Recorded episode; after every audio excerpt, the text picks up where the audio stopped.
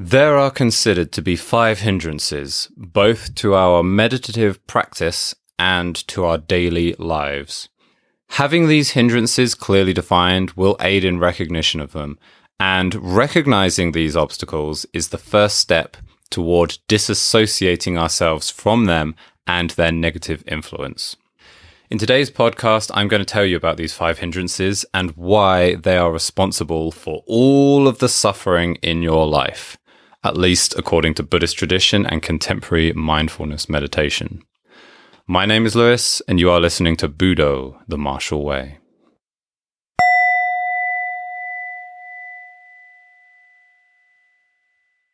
In the same manner in which we would diagnose a physical illness, we must clearly identify the negative mental factors which hinder our progress, so that we may then apply the remedy of affirmative thinking, allowing ourselves to move beyond such obstacles. One of the most fundamental practices in meditation is that of centering our mind consciously on the posture and our breathing. This repetition strengthens the skill of mindfulness and concentration, focusing our conscious awareness and allowing us to ease our mind's wandering nature. Once some mastery of our concentration has been achieved, the next step is to extend the scope of awareness to the five external senses before eventually including the sixth sense, thought itself.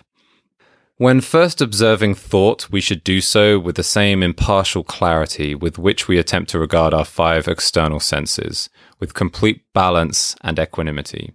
This is very important as we naturally have the tendency to associate and identify ourselves with our thoughts, which are a critical component in the construction of our ego.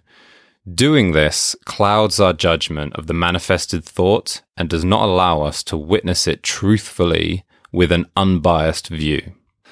Once we are practiced in plainly observing our passing thoughts without any attachment, we may begin to notice that they simply arise and disappear in their own time, seemingly without any input from ourselves. Only when we associate ourselves directly with our emotions do they continue to persist. So as we sit and as we witness our thoughts in quiet, dispassionate observation, what is it that we see?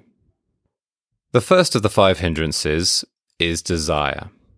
It is said that all suffering is born from desire. One of the fundamental teachings of the Buddha, Siddhartha Gautama, is based on the principles of how we are driven in all our actions by desire.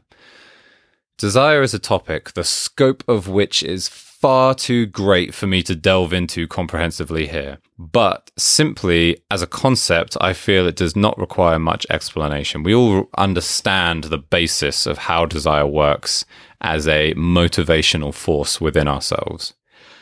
When speaking of desire, we often talk about the grasping mentality of wanting and craving for things and experiences, but we should also remember that the rejecting mind is also a form of desire. When we want something to be other than that which it is, we experience desire, desire for change, and it is then we suffer. Of course, that's not to say that wanting anything is entirely wrong and should be completely dismissed, but the nature in which we experience desire should be studied closely. Desire for sensory pleasure should be proportional and not overindulged in, as it serves little to no benefit to the individual beyond that of immediate gratification, and certainly no benefit to the whole. To satisfy our cravings and indulge our senses is certainly pleasurable, but pleasure is of fleeting value. True happiness can only be discovered within. The gratification found from satisfying our desire for pleasure is inherently temporary. Recognize the feeling of desire when it arises. If we do not associate ourselves with the new emotion, we may prevent it from controlling our thoughts and actions. The second hindrance is anger. Anger is a more acute sense of rejection, but even the more subtle feelings of aversion or annoyance can also be recognized under the same distinction as anger. Anger is an especially persuasive emotion as we often feel the most immediately justified in experiencing it as a response. If we believe we have been wronged in some way, we can quickly imagine a narrative in which we are the victim of the situation. Consequently, we then believe ourselves to be vindicated in our feelings of entitlement and any negative reaction we may provide. It could be said that anger is a gift foremost to yourself. When we experience anger, consider how often the person or thing to which our anger is directed may be scarcely aware of our feelings, or sometimes not at all. If this were the case, you would be the only person left to enjoy the experience. And even with all the justification in the world, anger remains to be an insidious emotion which will almost certainly leave us off worse than had we not indulged in it at all. So remain vigilant and recognize anger clearly when it arises. Another hindrance to consider is laziness. The sixth of the Eightfold Path is right effort. Laziness could be referred to as a lack of effort. Feelings of sloth can manifest within the mind as an aversion to effort, as a desire for relaxation and the inclination to take the path of least resistance.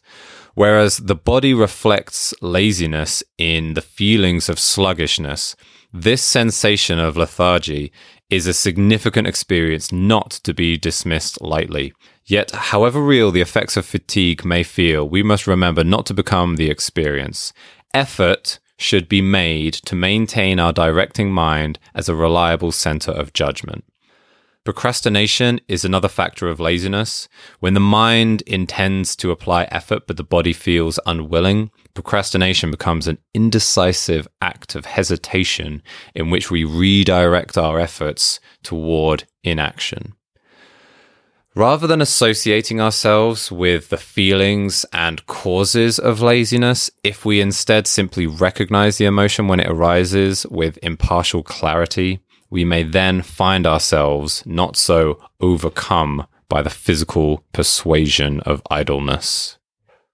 The next hindrance to contemplate is restlessness.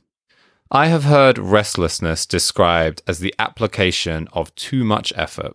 However, I believe it could be argued that one cannot apply too much effort if it is implemented in the correct manner. I prefer to think of restlessness as the misapplication of effort. As our mind wanders, we can begin to feel agitated and distracted when it becomes lost in worry of the future or filled with regret over the past events. Learning from past experiences is beneficial, but lingering feelings of remorse often have no merit and will only be psychologically damaging to the individual. Contemplating potential future events and interactions also has its advantages in preparation and planning, but again, we should be cautioned against losing ourselves in anxiety and unproductive nervousness. As with all hindrances, recognition leads to mindfulness. At the moment of realization that our mind has been lost in restless thoughts, we will have consciously separated ourselves from the experience. Practice this well, and through repetition, we may extend the gap between ourselves and our feelings. The final hindrance is that of doubt. This feeling of uncertainty and lack of conviction can single handedly stop our progress dead in its tracks. The crippling nature of doubt can often be experienced as a lack of faith in either our abilities or our knowledge, leading us toward thoughts of reluctance and trepidation. This psychological barrier will in turn lead to physical obstacles as our doubt firmly redirects our actions and causes us to take preference in the easy option. Once again, the path of least resistance, the downhill road. Much like anger, it is very easy to feel a sense of justification within doubt. It can disguise itself as critical thinking and fool us into rationalizing any evasive or uncertain action we take based on self degrading logic. However, In the same way that we must assess the value of our restless thoughts, so too must we be analytical of our doubt and logically decide for ourselves whether these feelings of apprehension are well founded or in fact merely the insipid nature of uncertainty. The five hindrances desire, sense pleasure, grasping, anger, aversion and annoyance, laziness, sloth, sluggishness, procrastination, restlessness, regret and worry, and doubt, uncertainty and reluctance, desire, anger, laziness, restlessness, and doubt. These are the five hindrances. We must remember them well and consider them often, especially when we find ourselves heavy with emotion. We must ask ourselves at any given time what motivates our actions. To be consciously aware of the feelings we are experiencing is the first step in disassociating ourselves from that thought. Do not forget the impermanence of all things. No matter how acutely or convincingly we may experience an emotion from one moment to another, we would be foolish to believe that it will last forever. Consider that it is within our power to disregard any and all thought at a moment's notice. How long we carry these hindrances within us is ultimately our own choice. So breathe deep, sit or stand up straight, consider your mental process, and in that practice, we will find ourselves centered consciously within ourselves. Recognition leads to mindfulness. Then, through concentration and mindfulness, we may conduct ourselves in right thought, speech, and action with discipline, honor, and selflessness.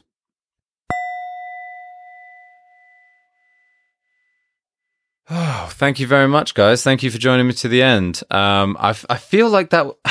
I feel like that was a little bit heavy. You know, like I don't want it to be. I don't want to.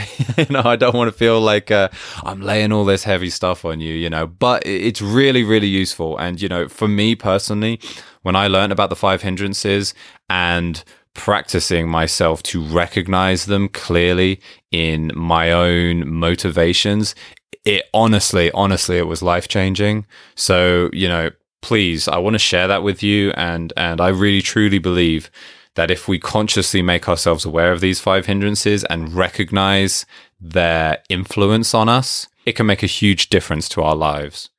So, like I said, recognition leads to mindfulness, and that's certainly the first step is just to be aware of them, just to be aware of them. But what I have actually developed is what I like to call the five interests. So I have sort of developed an antidote to these five hindrances, but I'm not going to talk about that now. That's going to be another podcast sometime off in the future. I will do that again soon in the next month or two. I will talk about the five interests.